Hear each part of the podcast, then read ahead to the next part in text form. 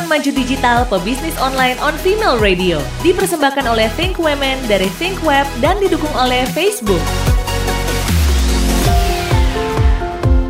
Hai Femalicious, ketemu lagi bersama saya Irina Dewi di podcast series Perempuan Maju Digital Pebisnis Online. Dan di episode kali ini kita akan ngobrol sama Monik Natalia dari Alex Alexa. Nah, seperti kamu tahu nih Femalicious, Alex Alexa ini adalah label fashion yang udah lama ya, yang udah berdiri dari tahun 2011 Terus fokusnya ke daily streetwear, nawarin bentuk klasik dan pokoknya kece deh buat mereka yang mencari pilihan yang nyaman dan chic ya. Dan di episode kali ini kita akan ngobrol langsung nih sama Moniknya. Hai. Halo Irina, hai. Monik, gimana nih? Pandemi uh, ini memang bikin pusing ya? iya nih pandemi bikin pusing. Kerjaan jadi kayaknya nambah dua kali lipat. Nambah dua kali pak justru ya. Tapi bagus dong, berarti kan banyak yang dikerjain dong. Iya, banyak, banyak yang dikerjain. Banyak yang, banyak. yang dikerjain supaya kita bisa tetap running. iya, benar benar benar benar. Oke, okay, kita akan lanjut nih karena di episode pertama ini kita akan lebih fokus kepada branding ya Monik ya. Kan uh, namanya Alex Alexa unik banget karena di A-nya tuh ada kurungnya gitu ya. Ini kenapa nih milih nama ini? Oke, jadi itu tuh sebenarnya kan Alex Alexa tuh kayak nama nama Alex dan Alexa digabung. Jadi. Alex kan nama cowok, Alexa tuh nama cewek kan. Nah, itu tuh dulu sebenarnya uh, aku waktu zaman masih kerja di majalah, dulu aku punya pseudonym namanya Alexa. Oh gitu. Jadi, nama yang beda banget deh sama namaku sebenarnya biar gak ketahuan. Jadi, dulu suka apa namanya moonlighting untuk nulis atau styling buat uh, majalah lain terus aku pakai nama Alexa itu gitu nah kebetulan suamiku juga dulu suka nulis buat kayak apa sih opinion article atau feature article gitu tapi di majalah hmm. cowok tapi terus dia nama samarannya tuh Alex sebelum kita ketemu even gitu Waduh. jadi iya jadi banget Iya. Jadi kita pikir wah ini kayaknya it's a good name to combine untuk bikin brand kita sama-sama karena kita memang sebenarnya sih awalnya kita pengen uh, bikin women's wear sama men's wear tapi as oh. time goes by suamiku kan masih ngantor ya jadi nggak kepegang so it's sekarang mostly women's wear sih dengan sedikit men's wear oh Just gitu tapi men's wearnya masih ada ya masih jadi kayak benar-benar dikit sih oh benar-benar dikit jadi hmm. waktu itu nama pseudonym suami Alex, Alex. kan nama Monik adalah Alexa gitu ya. ya. Ini kayak harus jadi film deh. Aduh. Serendipity banget soalnya ya. Dan waktu itu memutuskan untuk punya pseudonym karena emang masih kerja di majalah waktu itu ya. Iya waktu itu masih masih kerja di majalah. Terus aku juga suka apa namanya suka nulis artikel buat majalah lain kan nggak boleh tuh. Oh. ya kan. Jadi butuh pseudonym. Ya. Apalagi kalau ya. kompetitor nggak boleh banget. Nggak boleh banget ya. Jadi butuh banget pseudonym ya. Iya. Oke. Okay. Gitu. Sementara kan aku mungkin pengen waktu itu pengen explore kan macam-macam uh. gaya gitu kan. Karena kan kadang uh. when you work for certain publication, uh, the type of stuff that you can do itu kayak misalnya in terms of styling kan terbatas kan. Kayak misalnya oh. harus sesuai sama brand DNA-nya majalah itu gitu. Jadi kalau aku di, dikasih kesempatan untuk waktu itu styling buat ad, adalah majalah golf lah, majalah mothers, apa kayak maksudnya yang beda-beda gitu, it was fun juga, brides kayak gitu-gitu. Jadi sebetulnya gayanya Alex Alexa ini gabungan dari beberapa style atau gimana nih kalau kita ngomong soal fashion style dari Alex Alexa? Tadi kan disebut disebutin. Oh uh, menswear cuma sedikit gitu. Ya, Terus kalau fashion style gimana sih Alex? Alex Alexa fashion style-nya itu mostly kita itu um, urban sih. Kita memang bikin bajunya untuk perempuan urban yang tinggal di kota besar gitu. So we do have a lot of items yang memang kayak misalnya blazer atau kayak kemeja apa kayak gitu-gitu.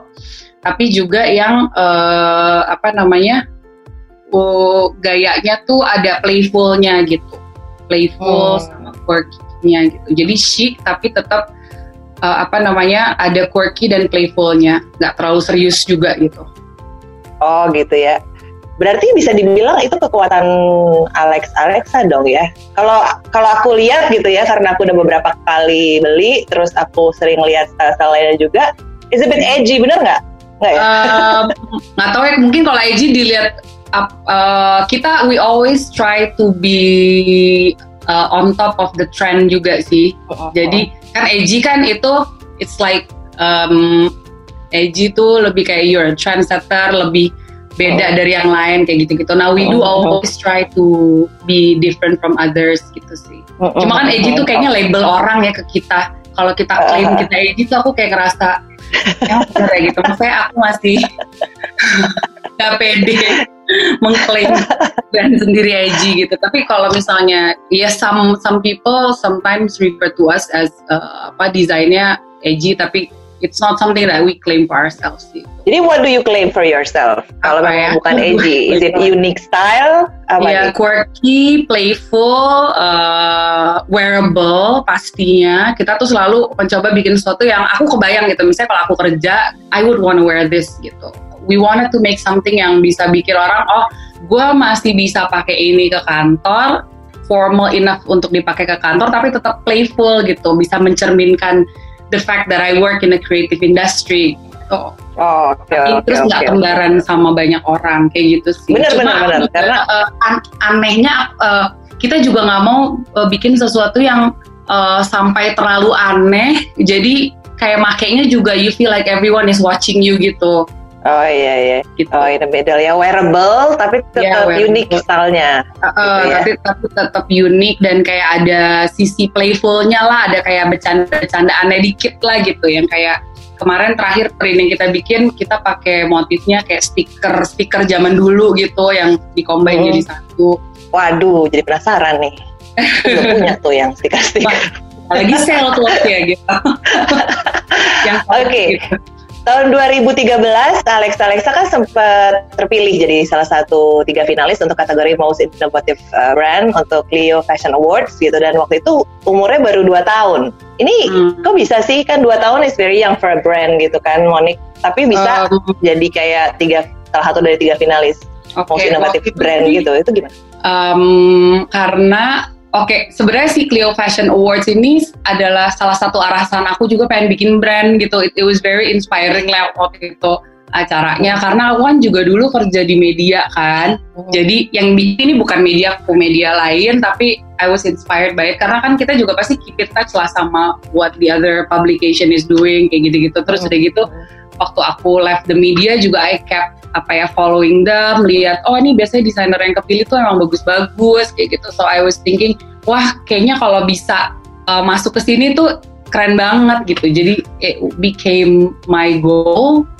uh, of some sort gitu. Jadi jadi emang we were working towards it juga sih. We try to be unique and we try to ini juga apa namanya to be seen by them juga. Jadi maksudnya kita juga banyak berhubungan sama pihak majalahnya kita tawarin koleksi kita untuk mungkin dipinjam untuk editorial shoot atau oh, apa jadi we did a lot of PR juga sih. Jadi so that they notice us gitu. Karena kan oh gitu ya. kalau nggak mereka juga nggak akan tahu kan kalau ada brand baru ya nggak sih? Iya benar benar benar benar gitu. benar. Jadi, Jadi harus kita sebagai brand owner ya harus bisa how to PR your your own yourself brand gitu ya your uh, brand yourself, gitu ya. yeah, your brand. Dan uh, uh, kebetulan waktu itu the fact that I was working for the media also helps. Of course ya yeah, I know a lot of people kan jadinya in the industry. Uh, jadi ya itu helps juga sih to build the connection terus kayak bisa maksudnya untuk nawarin koleksi because we were on like first name basis ya gampang it's just a phone call away gitu. Hmm, tapi uh, Kayaknya I think, waktu waktu yeah. kepilih Moni kepilih jadi salah satu dari tiga finalis, I think I was there. Oh iya, wow. Dulu, Di Cleo Fashion Awards oh, iya. diundang sama Leila. Sama siapa? Leila. Leila Asegaf, oke. Okay. Iya, yeah, yeah. pemretnya, she's my best friend. oh, pantesan tahu. Iya, jadi itu tuh seneng banget sih. Kita pas dipanggil buat interview terus kita di shortlist masuk top 3 tuh kayak it was amazing. I didn't win tapi I think buat aku sih emang waktu itu goalnya masuk top 3 aja udah seneng banget gitu. Dan seneng banget, ya. uh, paling seneng tuh karena kita jadinya bisa networking. Karena kan aku tadinya bukan dari fashion industry ya, walaupun oh. aku stylist, uh, fashion oh. stylist zaman dulu, beauty editor, terus juga kita juga saya juga suka uh, styling fashion. Cuma kan tidak gitu ya, when you're like benar-benar in the industry sama sebagai stylist gitu. Jadi it was it was a starting point for me to build a network di uh, industri itu gitu, di industri, industri fashion. Itu. Ya. Yeah. Then what happened after you became a finalist top three gitu? Oke. Okay, Apa yang terjadi? Kan exposure makin tinggi tuh ya? Iya, exposure makin banyak. Lalu kita tahun depannya juga diajakin show juga di Jakarta Fashion Week. Uh -huh. uh, pertama kalinya show yang bukan lomba ya, yang kan sebelumnya uh -huh. lomba gitu. Uh, untuk uh, uh, ada sponsornya, so that was a big deal juga that they notice us untuk show itu. And ya udah, abis itu sih uh, we've always done shows for uh, JFW sih for Jakarta Fashion Week. For Jakarta Fashion Week ya. Uh, oh iya terus habis itu ya? pilih jadi Indonesia Fashion Forward kan. Hmm. Salah satu brand yang masuk di Indonesia Fashion Forward, which is a fashion incubation program gitu. Jadi mereka goalsnya adalah untuk menginkubasi uh, independent labels uh, hmm. supaya siap memasuki pasar internasional. Oh gitu ya. Kalau ngomong soal logo ya, tadi kita yes. udah bahas sedikit tentang kenapa Monik milih nama Alex Alexa gitu ya. Mm-hmm. Kalau logonya gimana nih? Kan agak unik ya, it's very catchy gitu. Itu dapat ide dari mana Moniknya? Um, we just sebenarnya kita cuma pengen sesuatu yang simple aja. Um, hmm. Apa ya tadinya sih sempat juga kan hire ada apa graphic designer juga yang teman kita juga. Terus uh, we were apa ya working on many different designs gitu tapi in the end kok kayaknya yang paling simple tuh yang kayak cuma font aja itu something yang sebenarnya quite apa rep represents us gitu. Karena kan hmm. uh, sebenarnya baju kita juga nggak terlalu aneh-aneh banget gitu kan masih wearable. Jadi ada sebenarnya siluetnya banyak kita banyak pakai siluet yang klasik-klasik juga gitu ya nggak terlalu out of this world banget siluetnya gitu. Tapi it's something yang tetap noticeable. So that's why we chose that font. Cuma kita mainin dikit um, terus uh, kita kasih nah itu di tengah-tengah huruf A-nya itu ada uh, brackets kan, ada tanda kurung itu, itu tuh maksudnya bahwa si A itu adalah the difference between nama Alex dan Alexa bisa menjadi nama cowok atau nama cewek. So it's like kind of sebenarnya jadi kita juga kayak pengen pengen kasih tau kalau oh ya antara women's man, man nama women's uh, women's wear sama men's wear jadi belibet itu sebenarnya bajunya bisa sama-sama aja it's just one small detail yang bikin dia menjadi baju cewek gitu misalnya. So one small oh, detail gitu. yang bikin dia jadi baju cowok gitu. Oh gitu.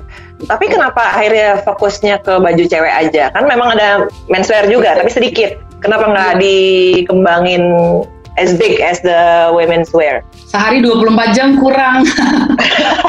kepegang, honestly that's the most truthful answer. Aku nggak kepegang sih apalagi pas abis apa tahun uh, yang abis aku pas aku dapat show JFW yang pertama kali itu kan aku juga uh, abis apa pas di hari show itu eh sehari sebelum show aku melahirkan. Jadi pas show hmm. pertama itu I was not there at the show. I was in the hospital. Oh, really? Iya, jadi habis itu kayak wah udah gak pegang sih ngurus bayi dan segala macam. Terus saya tuh just focus on the on the women's dulu for a bit. Oh, oke okay, oke okay, oke. Okay. Kemarin sempat mau ini lagi mens menswear eh pandemi ya kan. pandemi ini emang mukul semua bidang ya. Iya, ya? jadi mungkin lay low dulu deh. Maksudnya we we focus on the things yang memang muter gitu udah kita tahu it works well. Mungkin hmm, kalau mau ada apa namanya branch out ke menswear mungkin tunggu vaksin keluar ya gitu. Lagi dicari nih vaksinnya nah, kapan nih? orang udah nggak sabar ya. Nanti ya oke. Okay. Uh, eh, Alex Alexa sendiri kan ada offline store ya di Goods Pay Mall yes. 2 di tim 2 sama hmm. Happy Go Lucky Bandung di Bandung. Sama kita actually just open our own kind of small outlet gitu, small store di Bintaro, sektor 9. Oh di Bintaro. Yes, gitu. Barengan sama coffee shop. Coffee shopnya sebenarnya uh, apa sih? It's it belongs to my sister. Jadi kita oh sekalian deh ikutan di situ gitu. Oh, oh oke okay, oke okay, oke. Okay. Gitu. Ini emang dari awal punya offline store Atau Enggak, ini baru pas online dulu? pandemi ini, baru kemarin ini, Oh gitu. ya baru like about maybe two weeks kali ya, two or three Two weeks ya. Mm-mm, tapi Tapi kan kalau yang di Good Step udah lama kan ya? Aku udah Good sering lihat brandnya Monik di Good Step. ya Good Step udah dari kayaknya 2013 mungkin ya, Oh oke. 2014 ya. Gitu. 2013. Nah Akhir. sebelumnya berarti online tuh. Jualan sendiri ya, kita online Oh. gitu. Oh. Dan akhirnya punya offline ya. Dan akhirnya punya ya punya offline. Offline store. Nah tadi kan Monik bilang 24 jam nggak cukup gitu ya. Ya. Tapi kayaknya ada brand lagi nih, Su Jakarta. ya itu itu satu lagi kenapa nggak bisa jadinya? Jadi waktu kita kepilih untuk masuk Indonesia uh, Fashion Forward itu kan kita di challenge nih gimana caranya Alexa Alexa bisa siap untuk menembus pasar internasional. And Hmm. from there uh, we had to apa ya kind of dissect the brand a bit. Terus ada beberapa perubahan lah yang harus di harus kita lakukan untuk untuk Alexa Alexa salah satunya Hmm. adalah um, kayak price point juga pasti ada harus naik dikit kayak gitu gitu deh Dan we were discussing kita pikir wah Alexa Alexa ini sebenarnya kita udah punya customer base yang lumayan gitu lumayan kuat and we don't wanna apa ya tiba-tiba bikin itu jadi jauh lebih mahal karena kita mau menembus pasar internasional gitu. So and we didn't want we didn't feel like changing the brand where it was going uh, so we thought um, why not why don't we start a different brand yang memang tujuannya untuk itu gitu Untuk pasar internasional. Hmm, jadi kan salah Dengan satu harga berbeda. my- ya one of my interest itu adalah eh, kain tradisional juga. Aku tuh sebenarnya suka banget sama kain, tekstur kayak gitu-gitu, handicrafts, kerajinan tangan tuh aku juga suka banget. Nah ini tuh jadi kayak our mission untuk bawa itu ke luar negeri gitu. Oh gitu ya. Hmm. Itu kalau ngomong soal Su Jakarta udah ada di Society A Singapura, Ganesh Boutique Kuwait, Dari butik di Kuwait yes uh-uh, sama La Ville en Fleur di Yes. Paris. di Paris ya. Kenapa Kuwait ya? nggak tahu dapat bayarnya dari situ. Jadi kebetulan dia lihat dia lihat kita di mana waktu. Oh iya, aku em, waktu itu kita ikutan showroom di Paris. Fashion Week. Terus dia datang, bayarnya datang, lihat terus beli Beli wholesale. gitu ya. Ya. Wow. Kuwait. Tapi kalau ngomong soal DNA brandnya gitu ya, Hmm. DNA brandnya sendiri dari Alex Alexa Sujakarta, yang Hmm. paling membedakan tuh apa dari DNA brandnya gitu? Hmm, beda banget sih. Kalau Su Jakarta itu eh, lebih ke arah apa ya? We use more like neutral earth tone colors gitu. Walaupun sesekali kita ada pop colors juga, tapi very rare. Kit- eh, dan kita juga pakai eh, kainnya itu. Pokoknya every piece eh, of Jakarta tuh harus ada unsur handmade-nya, handmade Oh. kayak atau misalnya apa namanya? eh, eh, pakai pewarna alam atau apa gitu. Jadi harus ada unsur kayak apa namanya pengrajinnya deh di situ ada artisan eh, Hmm. elemennya di situ. Gitu itu Kalau yang stylenya membuat- itu kan warna tuh, kalau Hmm. cuttingnya gitu, lebih kalau untuk uh, Su Jakarta lebih sophisticated sih gitu. Jadi Oh, mungkin kalau misalnya Alexa Alexa ini kayak misalnya untuk pekerja kreatif gitu ya. Mhm. Tapi yang mungkin masih middle management, nah ini Su Jakarta bosnya kali yang punya agency. Jadi kayak lebih Oh, gitu. lebih sophisticated. She's a woman yang mungkin dia udah nggak do desk work lagi. Dia lebih kayak mostly negotiating with people, kayak social functions untuk broadening her network kayak gitu-gitu. Jadi a lot of Lebih mature dong. Itu, kenapa? bisa bilang lebih mature dong Su Jakarta Ya dong lebih buat. mature. Yes, yes, lebih mature gitu. Oh, Oke oke oke. Walaupun sebenarnya unsur quirky-nya kadang masih ada juga sih. Gitu. Oh, masih Tapi ada ya. Coba, coba posisiin gimana caranya si quirkiness ini tetap cocok tuh untuk si profil perempuan yang kita bayangin untuk Su Jakarta. Oh oke oke. Nah kita kan tadi sempat nyebut sedikit nih Monik soal pandemi ya. Ini apa nih pengaruhnya buat brand Monik nih dari Alexa eh dari Alex Alexa Su Oh. Jakarta dari segi ya. Iya kan macam-macamnya tuh jadi terhambat ya. Iya Gitu kan? banyak banget. Jadi um, untuk Su Jakarta sih kita for the first time kita kemarin nggak launch untuk koleksi fall winter karena we were simply apa ya bingung gitu nggak tahu aduh gimana ya should we launch a new collection or not lagi situasi kayak gitu kan sangat nggak menentu ya. Plus waktu itu kita juga nggak bisa showing lagi kan nggak bisa traveling untuk untuk pameran hmm, gitu. Jadi kita pikir aduh susah nih kalau misalnya ini kalau kita bikin koleksi baru nanti kita uh, showingnya gimana gitu. Terus udah gitu hmm. juga karena pandemi bayar kita juga uh, ada yang mundur paymentnya gitu-gitu. Dan ya of course karena kalau Sujakarta kita nggak jual retail sih ya lebih kayak B2B cuma ya itu ya paling payment mundur atau mereka aduh kita season ini off dulu deh buyingnya gitu. Karena mereka juga lagi trying to cope with the pandemic kan.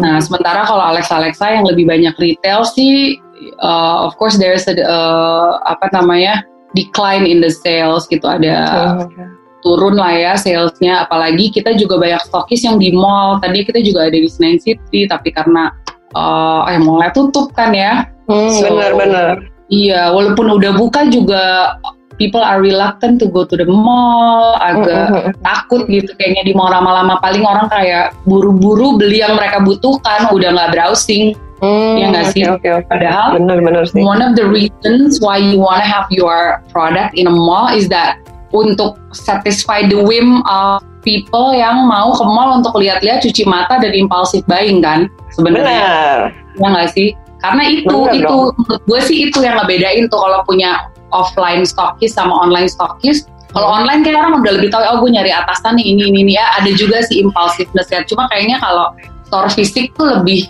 uh, faktor impuls itu lebih tinggi gitu menurut aku. Jadi iya kan, kalau begitu kita cobain lucu langsung dibawa pulang dong gitu kan? Iya. Nah ini nih orang nyobain baju aja nggak berani ya kan? Iya benar.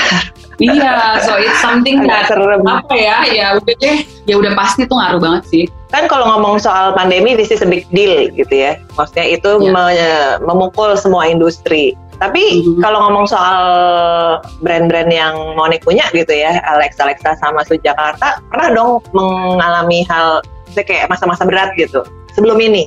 And how do you cope with it? Uh, selain pandemi ya masa berat selain pandemi.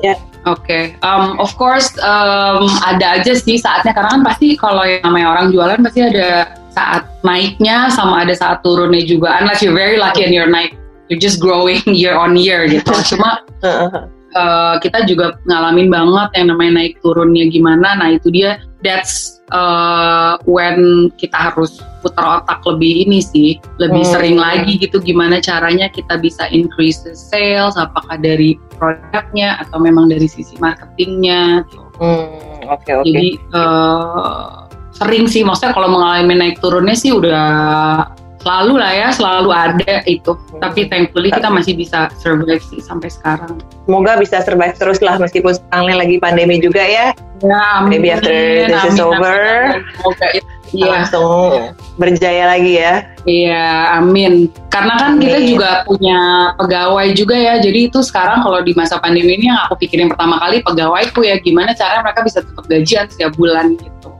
So it, I think uh, that's what is on the minds of a lot of entrepreneurs sekarang gitu. Gimana caranya mereka bisa keep on going dan tetap bisa memberikan nafkah untuk orang-orang yang mereka hire gitu. Jadi yeah, uh, sama-sama sih semuanya pasti lagi ngalamin lagi berjuang ya sekarang ya. Iya lagi berjuang. Tuh, hopefully uh, perangnya udah nggak jauh lagi ya. Iya, semoga ya. Iya. Semoga kita semua bisa bangkit lagi nih dari semua tantangan ini ya. Ini tantangan yang berat banget sih buat semua industri. Nah ini pertanyaan terakhir nih Monik nih. Kalau pebisnis memula, terutama di brand fashion gitu ya, ini pasti banyak yang mulai sekarang ini ataupun baru tahun ini memulai gitu kan. Yang harus disiapkan tuh selain te teknis dan pastinya mental gitu kan. Mm. Ini eh, apa nih yang harus disiapkan supaya bisa survive ya. terus? Harus punya pengertian akan pasar yang cukup dalam sih menurut aku you have to be able to see sebenarnya what the market needs sih gitu karena kan sekarang fashion brand udah banyak banget ya banget banyak banget gitu yang dari luar dan yang di dalam negeri jadi menurut aku uh, harus pinter-pinter mencari celah sebenarnya uh, di mana lagi sih yang masih ada opportunity yang bisa dieksplor karena menurut aku kalau misalnya if you're just doing the same thing, ujung-ujungnya menjadi price war hmm, and it's not healthy, ya kan? Jadinya orang cuma oh ya gue bisa jual lebih murah gitu. Jadi emang Emang harus menurut aku kemampuan untuk menganalisa pasar tuh sebelum mulai itu uh, penting banget sih. Ya, selain juga dikombinasi Selain sama signature ya. style ya. Ya signature style-nya apa? Kira-kira kalau dia melihat oh ini ada ada masih ada apa ya spot kosong nih yang belum terisi atau masih sedikit pemainnya. Nah, gimana caranya dia bisa masuk ke situ dan stand out gitu. Unique Oh, selling oke. point dia apa kayak gitu. Menurut aku that that helps a lot and also of course very good planning lah ya. Very good business planning at the start really helps even though I didn't start like that. Aku mengakui kalau I didn't start with a very well thought of business plan. Aku tuh dulu nekat aja sih, terjun aja. Mungkin the fact that waktu itu aku masih punya kerjaan juga, jadi I was thinking, ah gue udah gaji anyway, gitu kan. Nggak laku ya udahlah ya, ntar gue pakai sendiri atau gue kayak bagi-bagi. gitu, tapi as you know, as uh, the the business grows, uh, jadi harus lebih dipikirin lagi sih gimana gitu kan. Apalagi aku juga sekarang udah nggak ngantor lagi, jadi harus bener-bener jelas gitu arahnya mau ke mana, all the cash flow dan segala macam juga harus harus lebih dijaga. Tahun berapa tuh Monik mutusin untuk bener-bener nggak kerja dan Tahun- fokus ke brand? 2000, ih, udah lama juga ya, 2014 awal. 2014 ya. Udah lumayan lama sih sebenarnya ya. Lumayan, lumayan, lumayan. Nah berarti Monik berhenti kerjanya kapan nih dan bener-bener mutusin fokus ke brandnya Monik? Waktu itu aku uh, berhenti kerja itu tahun 2014 awal. Oh. Gitu. Tapi mikirnya udah lama, mikirnya udah kayak setahunan lebih kali ya. Dan udah punya bisnis plan waktu itu? Dikit.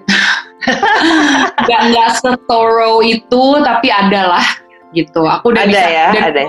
Bisnisnya udah jalan beberapa tahun kan, jadi mulai ketahuan nih jualannya kayak gimana. Gitu. Oh oke oke udah ada sedikit Iya. kebayang lah ya mau ke mana gitu ya. Ya, uh, kira-kira. Dan secara mental juga udah siap dong. Berarti kan udah berani secara berhenti kerja. mental ya iya iya waktu itu udah udah siap sih udah siap banget terus suami juga dukung banget jadi ya memberanikan diri deh untuk do the jump. Oh, dan gitu ya. memang ternyata pas baru mulai ini aku bisa lebih fokus kan jadi Hmm. kelihatan banget sih di salesnya juga lumayan uh, it's reflected on the sales gitu Jadi benar-benar aja rezekinya gitu bener-bener emang harus fokus ya intinya ya. Nah ini Ya, bagus juga nih Femalicious ya. Kalau memang mau eh, membuat sebuah bisnis yang serius gitu kan, ini untuk pebisnis pemula dari segi teknisnya harus disiapin, secara mental juga harus disiapin gitu kan. Tapi ya emang harus mulai dulu gitu. Kalau nggak nggak mulai-mulai ya. Ya, kalau yang Harus buat yang ragu-ragu boleh sih mulai barengan sambil ngantor gitu. Jadi kan ada security net. Tapi begitu udah Oh. ngerasa udah mulai stabil, ya sepertinya harus memberanikan diri untuk Make the Eh, job ya. ya gitu. Oke, Eh, Monik nanti kita akan ketemu lagi di podcast selanjutnya. Kalau tadi kita udah ngomongin soal branding, nextnya kita akan ngobrol soal marketing ya. Oke. Oke, Sounds see you next time, Monik. Oh, terima kasih Nah. ngobrol-ngobrolnya. Ya, thank you. Nah, Femalicious, tadi udah denger ya obrolan kita sama Monik Natalia dari Alex, Alexa dan juga Sejakarta. Kalau tadi udah ngomongin soal branding, di next episode kita akan fokus ke marketingnya. Makanya dengerin terus podcast kita, podcast series Perempuan Maju Digital Pebisnis Online. See you next time! Buat perempuan maju, kita semua maju. Perempuan Maju Digital, pebisnis online on Female Radio. Dipersembahkan oleh Think Women dari Think Web dan didukung oleh Facebook.